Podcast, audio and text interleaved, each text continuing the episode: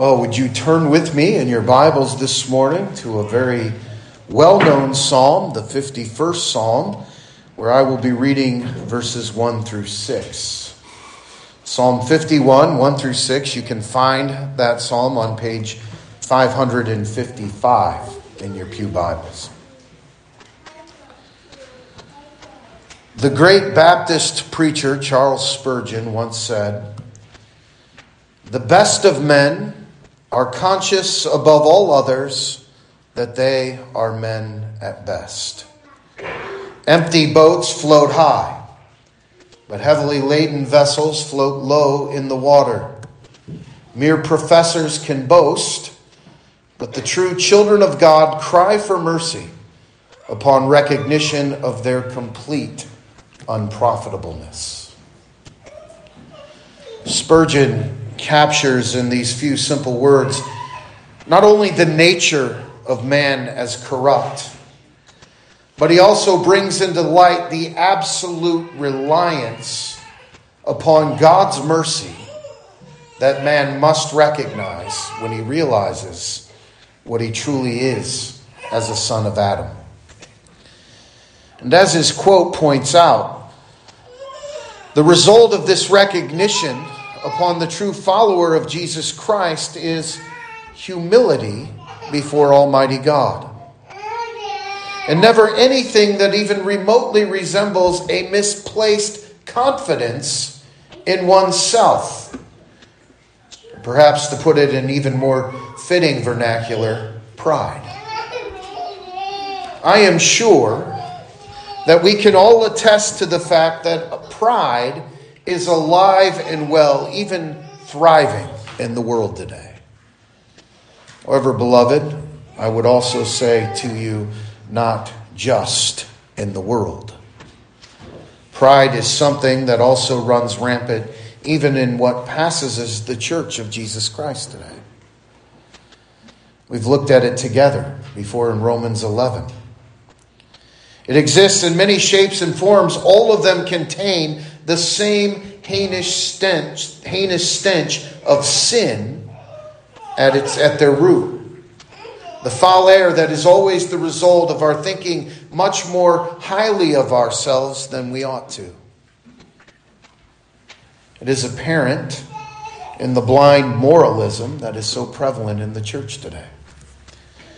The Christian life has been reduced to a system of successful living that is ultimately judged by my apparent ability to stick to a set of preconceived rules and regulations. And the focus of such systems is almost always on things that are external to me. The attention is placed on the things that I am doing or that I am not doing. Things outside of myself that would speak to my own level of supposed righteousness. We write the rules, or I should say we rewrite the rules, which is exactly what we do when we reduce the holy law of God to something that we can attain to or achieve perfection in. And then we decide who gets it and who does not, based entirely upon our ability to live within our own rules. And when you and I get to make the rules that regulate our perceptions of our own goodness, well, then we can walk away thinking that we look pretty good. And I trust that you recognize it. This is not one of those errors that somehow stays within only certain denominational lines, but it's found throughout the visible church. The awful truth is, beloved, we simply think far too much of ourselves. We often have a vaulted view of our own spirituality. We have bought the lie of popular culture that we are only as good as we feel. And so we do everything in our power to feel good about ourselves. We bring the truth into the line with our feelings rather than our feelings into line with the truth. The truth is static. It is unchanging. Our feelings are fallen. And they're just about as stable as nitroglycerin. And so we have subsequently placed our trust in our programs that we have conjured up in our own puffed up imaginations in the name of Jesus Christ. Tragically then becomes another common buzzword in the Christian subculture, a name that sounds wonderful when someone knows how to drop it properly. The proper use of the name of Jesus Christ becomes just one more thing that speaks to my level of personal achievement for God and His kingdom.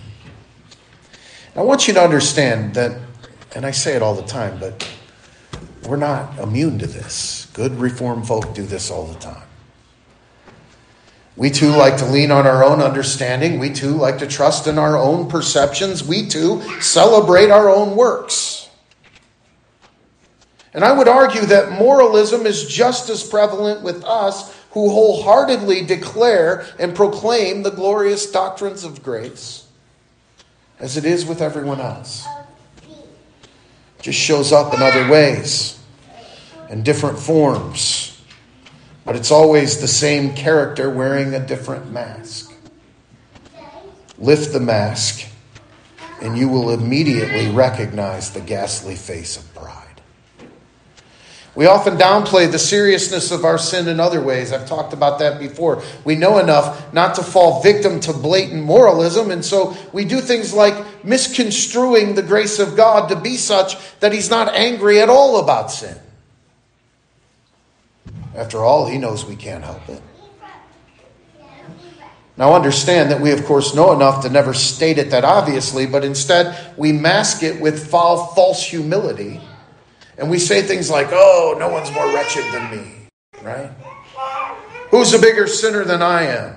God knows the depth of my wickedness. I'm sure you've heard these, which I want to tell you would be rather astute observations, if not for the fact that usually people say it while they're smiling, often jesting lightheartedly about the one thing about us that would absolutely justify the full wrath of Almighty God consuming us in any given moment. Both these errors have at their root an utter misrepresentation of the seriousness of our condition, the seriousness of our sin problem.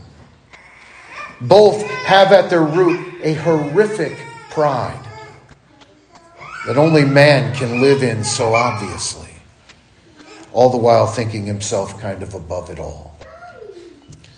Both show the false humility that we so often engage in. And beloved, both stand in direct opposition to what I think we're going to see in this fifty-first Psalm, where we see in David a picture not just of real, genuine, heartbroken humility before God in the face of sin, but we also see a glorious picture of the wonderful grace and mercy of God, and that He has provided a righteous, perfect sacrifice in Jesus Christ, the one who atones for the sin of His people, covering them with the faithfulness of Jesus Christ, making faithful through Christ what was plucked directly from the unfaithful heap of sin-stained humanity. I hope that as we look at the true repentance of King David for his transgressions against the holiness of God this morning, that you and I are led to consider ourselves, not to move us toward more and more of our own regiments of supposed righteousness, but to move us even more towards real, true, genuine, fruit-bearing gratitude when we realize the tender mercies of Almighty God, in whom we find forgiveness and grace even after we have been shocked by the heinousness of our sin against God. I hope to point out to you this morning three comforts that I think we find in understanding that the exposure of our sin, as painful as that may be, will serve to point the people of God to the mercy that is ours when we have been purchased through the precious blood of the Lord Jesus Christ. So I'd like you to follow along now as we look together at this prayer of David's heart in the first six verses of this humble, sorrowful, and yet, I want to tell you, incredibly hopeful psalm. Psalm fifty-one, hear now the word of our Lord. To the chief musician, a psalm of David, when Nathan the prophet went to him after he had gone in to Bathsheba. Have mercy upon me, O God, according to your loving kindness, according to the multitude of your tender mercies. Blot out my transgressions. Wash me thoroughly from my iniquity and cleanse me from my sin. For I acknowledge my transgressions, and my sin is always before me.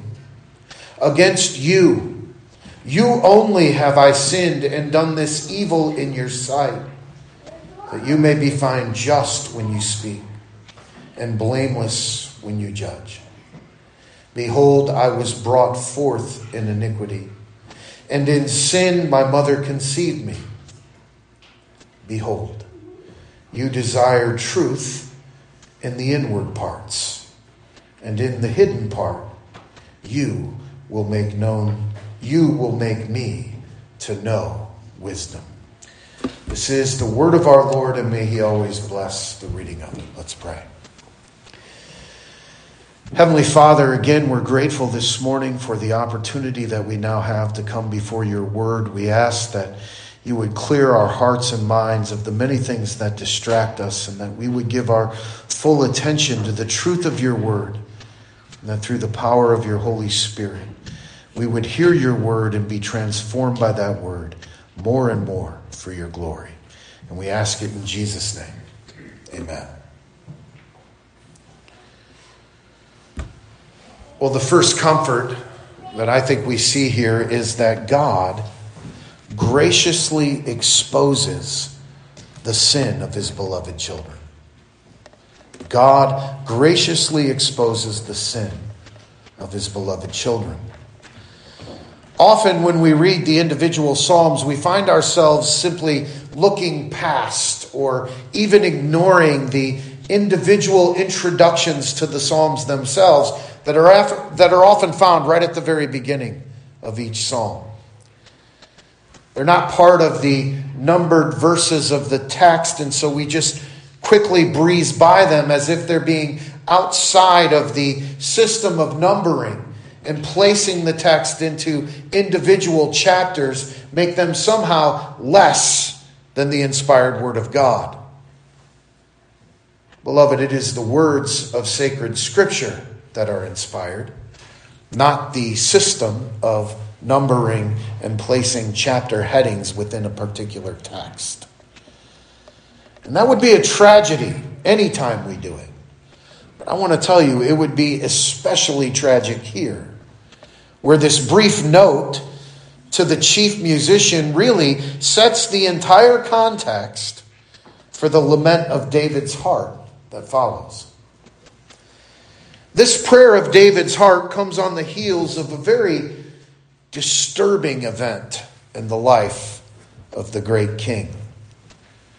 This event is very clearly spelled out for us here as being when Nathan the prophet went to him after he had gone in to Bathsheba. This is a prayer that follows one of the most stinging and I would say memorable rebukes recorded in all of Scripture. David King David had fallen, and he was very busy working out his hiding of that fact from the eyes of all the people that were around him. He had given in to foolish pride, and as a consequence, to lust, which subsequently led even to the murder of a man. A man whose only description in the pages of Scripture is one of a loyal and faithful servant to his king. David had been standing on the roof of his, of his house, looking out at the greatness of his kingdom, at a time when everyone else was out in the field defending the kingdom of God from her enemies. And I know you know this story.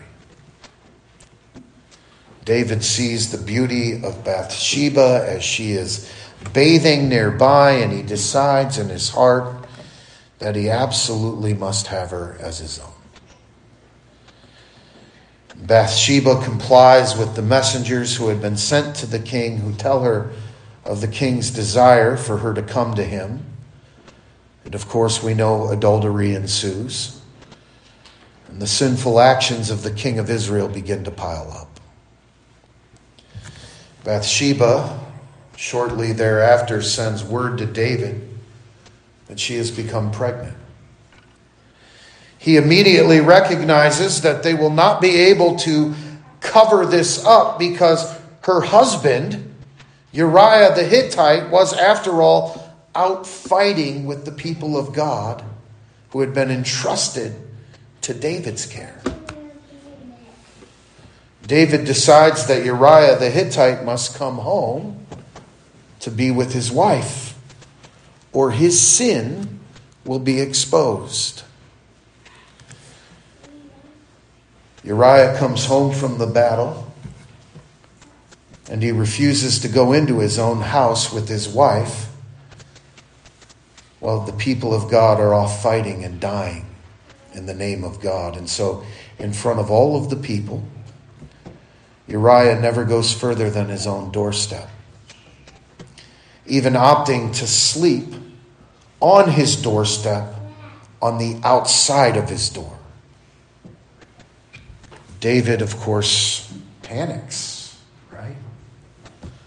He sends word to the commander of his troops, Joab, to take the man Uriah and place him, this faithful, loyal, fierce warrior, in an area where he will most certainly be killed. And of course, he is killed.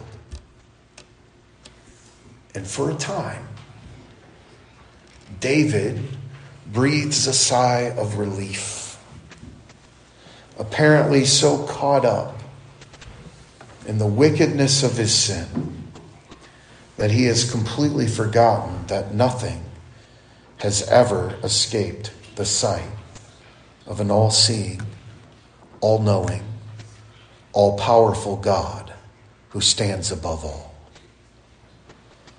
So Almighty God raises up Nathan the prophet to go to David and to rebuke him for his sin. And you know that story as well. We've talked about it before. Nathan stirs up the wrath of the king with a story of unbridled greed and ruthlessness existing within David's own kingdom. He tells David of a wealthy landowner who takes the one solitary beloved sheep of his poverty-stricken neighbor in order to feed his own honored guest. And you understand, he does it because he doesn't want to take away from his own stock and diminish his personal vast storehouse of blessing. He takes from the meager blessing and tiny portion of a poor man.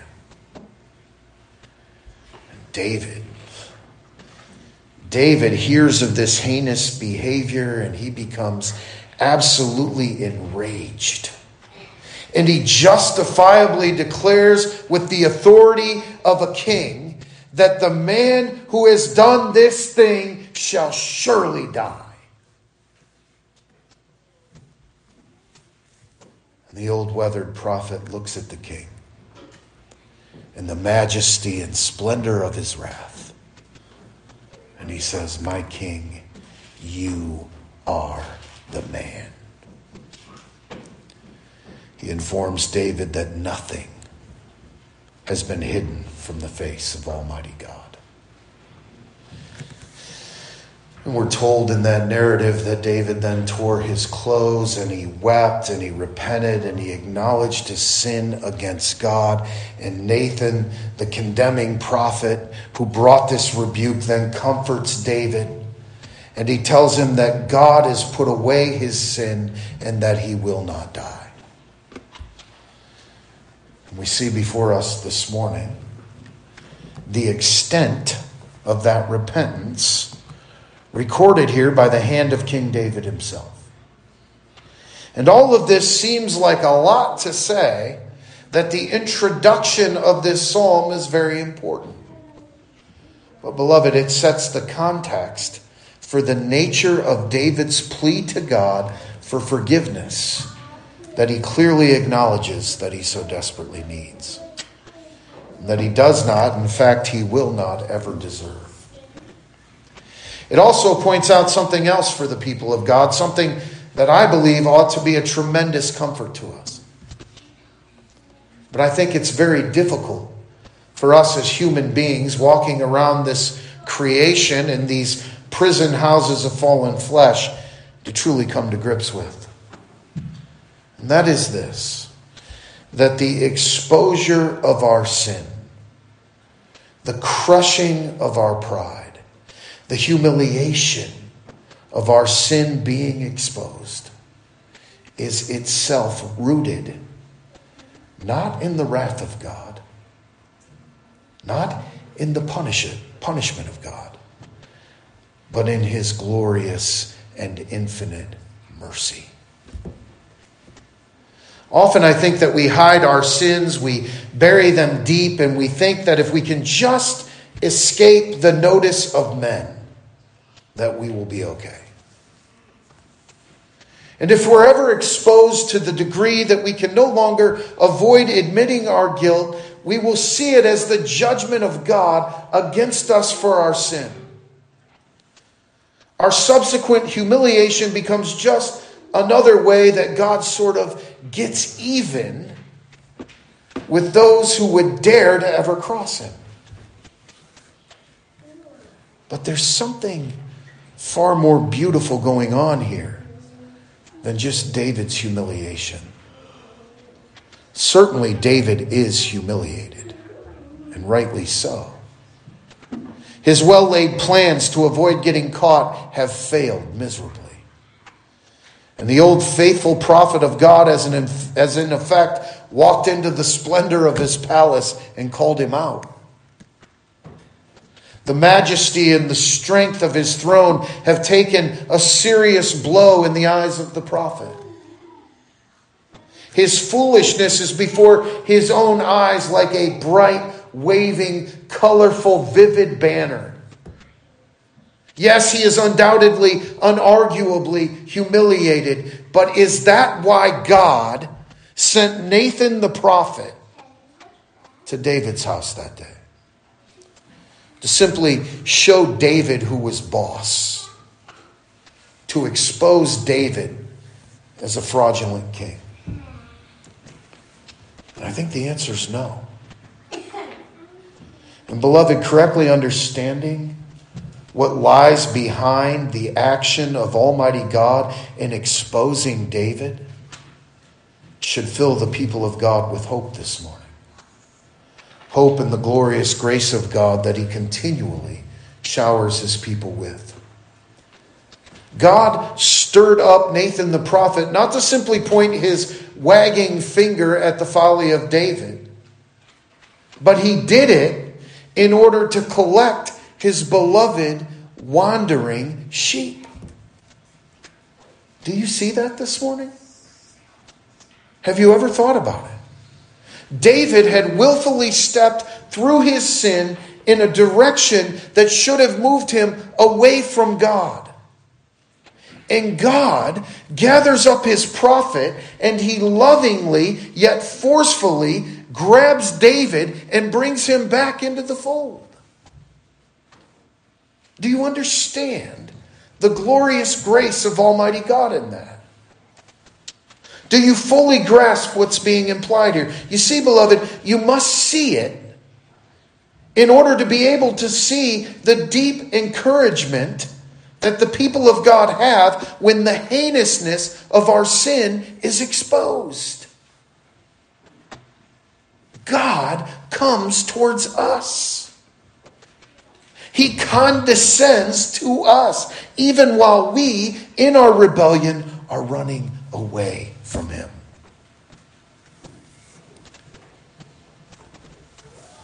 Whatever your sin is this morning, I want you to know this loving, merciful God remains faithful despite your unfaithfulness.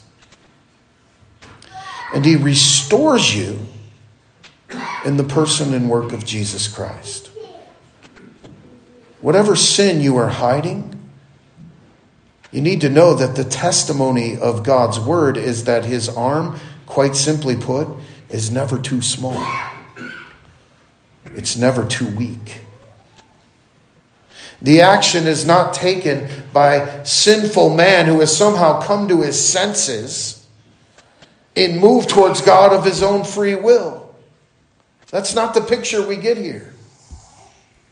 But Almighty God, in his sovereignty, lovingly, compassionately, moves towards us, all the while knowing that we are prone to run. Knowing that we are wickedly trying to go our own way. It is God who moves the hearts of men and never men who move the heart of God. And that should be an absolute comfort to us as we look at this psalm and we consider the absolute depravity of our natures. The exceeding sinfulness of our own sin. As we come to recognize that our sin is an offense against the holiness of God, and yet somehow God loves us with a love that knows no bounds. Leads us to the second comfort. And the second comfort that I think is evident in the exposure of David's sin here is that God never turns a blind eye to the sin of his people. And again, it's for our own good and for his glory that he does not simply ignore our sin and leave us to our own self-destruction. David had somehow convinced himself that the greatest problem that he faced within this life was the covering up of his sin against God with Bathsheba. So he multiplied his sins by covering one with another and then another.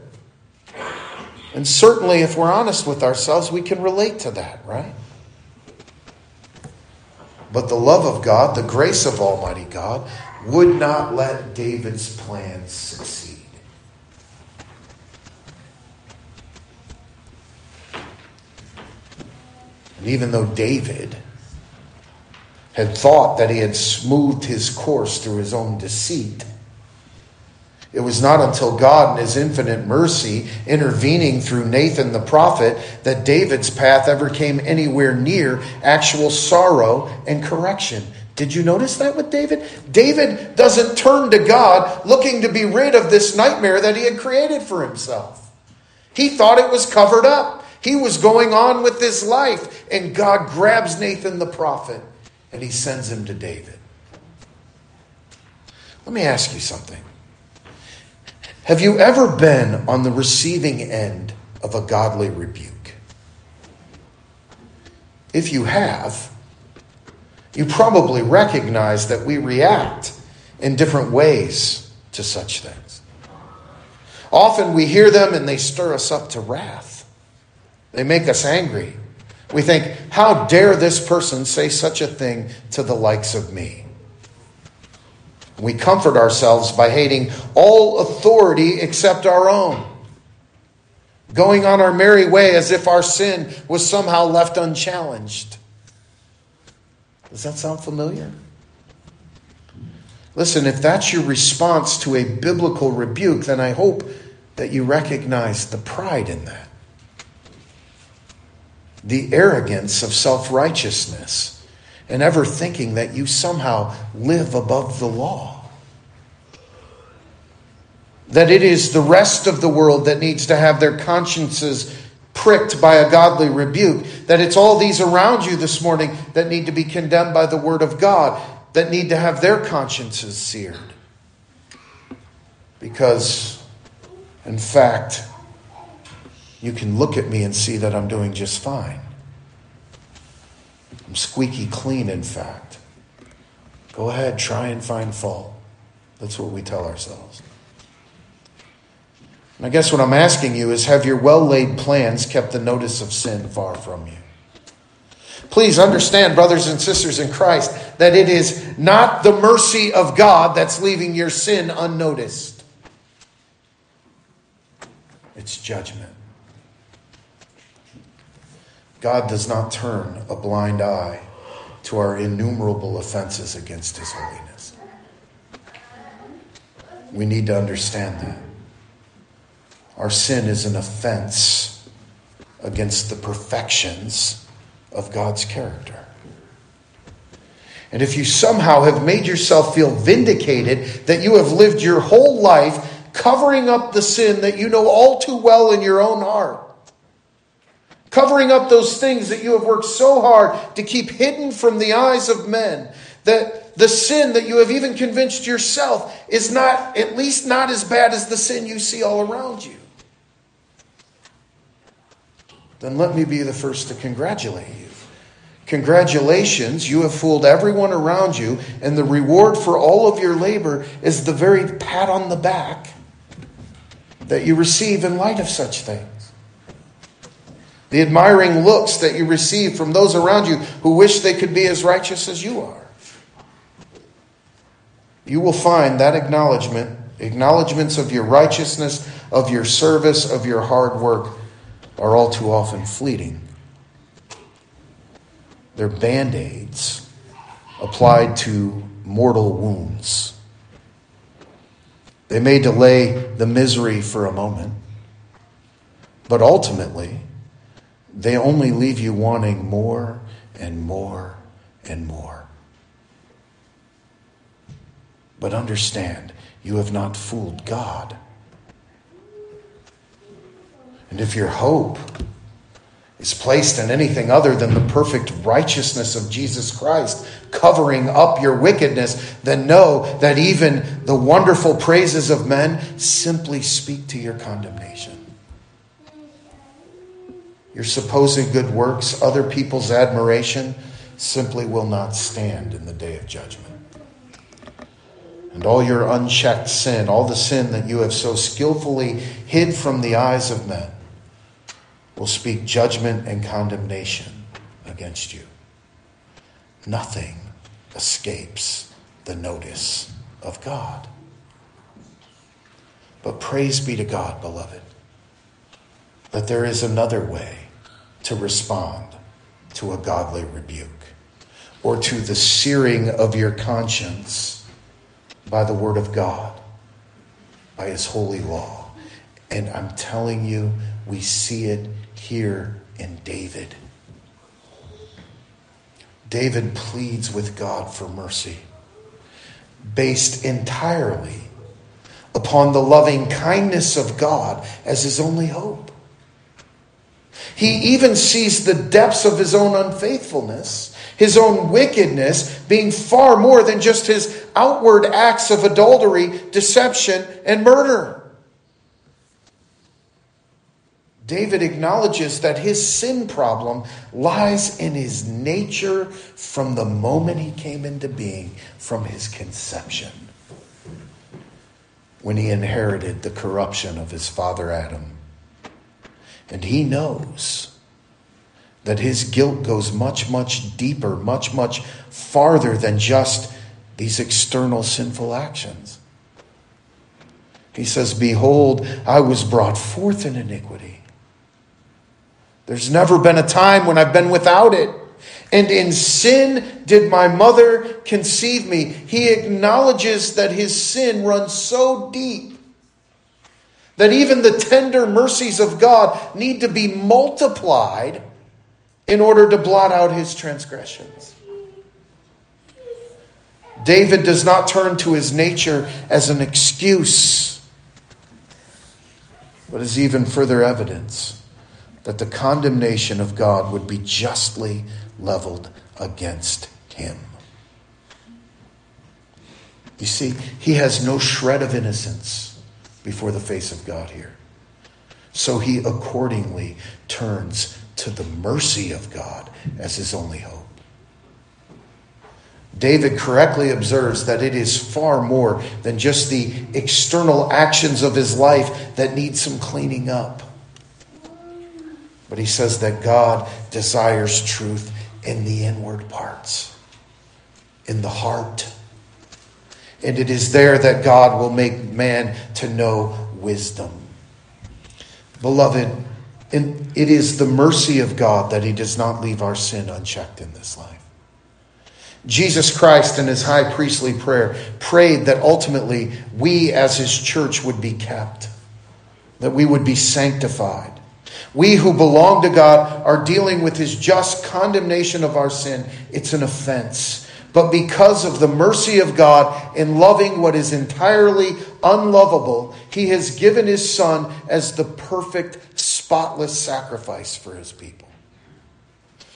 The person and the work of Jesus Christ, his birth, his perfect life in the eyes of the law, his death, his resurrection, his ascension, all of them rooted in the loving kindness, the tender mercies of God, who exposes the sins of his people and painstakingly points them to the perfection of his Son for them as he corrects their course to his glory. It leads me to the final point of comfort I want for you to consider this morning in the exposure of our sin and the glorious example of the repentance of God's people that's so evident in this fifty-first Psalm. The third and final comfort I want to bring up this morning in this really introductory sermon into this merciful psalm is that it fills us with blessed assurance to know that Almighty God will always remain faithful to his covenant promise, not because we deserve it, but because his promises will never and can never fail. God's love is never based upon our ability to reciprocate that love in sinless perfection. But it is based on the rock-solid promise made in his covenant with his people. Just one of the places that we find that wonderful covenant promise is in Second Samuel chapter seven, verses twelve through sixteen. God speaking to David says this. He says to David, "When your days are fulfilled and you rest with your fathers, I will set up your seed after you, who will come from your body, and I will establish his kingdom. He will build a house for my name, and I will establish the throne of his kingdom forever. I will be his father, and he will be my son. If he commits iniquity, I will chasten him with the rod of men and with the blows of the sons of men, but my mercy shall not depart from him, as I took it from Saul, whom I removed from before you. And your house and your kingdom shall be established forever before you. Your throne shall be established forever." God looked on the course of David's sin, and he kept his promise to not remove the throne from his line by correcting his course, pointing out his sin, and causing David to look to his, not to his power as king to cover up his transgressions, but to the abundant mercies of Almighty God as his only hope for true, complete restoration. And we know that that promise was, of course, immediately realized in Solomon. But ultimately, even Solomon, in all of his glory, was but a faint, flickering little shadow of the one who would come in the line of David and ascend to his throne and reign for eternity. The promise of God was realized in the person and work of Jesus Christ. And beloved, I want you to hear this. Not even the sins of deceit, fornication, and murder could render that promise of forgiveness null and void. not even the horrific nature of the sin that you have somehow kept hidden from the eyes of men for all this time through your tears, through your restlessness, through your many sleepless nights, can thwart the gracious promises of Almighty God in the gospel. Beloved, our assurance lies in the ability of God to bring about that which he has promised, and there could be no greater assurance than that. You might shock me through the revelation of the dark secret sins of your life, but you will not shock a God who sees all, who knows all, and who points you lovingly to Jesus Christ despite it. Jesus said, "Come to me, all of you who are weary and heavy laden, and I will give you rest." So, beloved, I can joyfully declare to you with the full authority of the Word of God this morning that the time for your hiding and your laboring has ended. The time to trust in the externals of the law and your own ability to keep them has ended. The promise of God has been realized in full perfection through the person and the work of the Lord Jesus Christ. It's only in him we see the multitude of God's tender mercies, the loving kindness of God coming to full fruition. The promise of God that it is in him alone, regardless of the heinousness of your crimes against his holiness, in him, because of him, you and I have eternal life in the complete forgiveness of all our sins, past, present, and future. Our sins are removed from us as far as the east is from the west. Let your assurance rest in the glorious, merciful promise of God realized in the Lord Jesus Christ.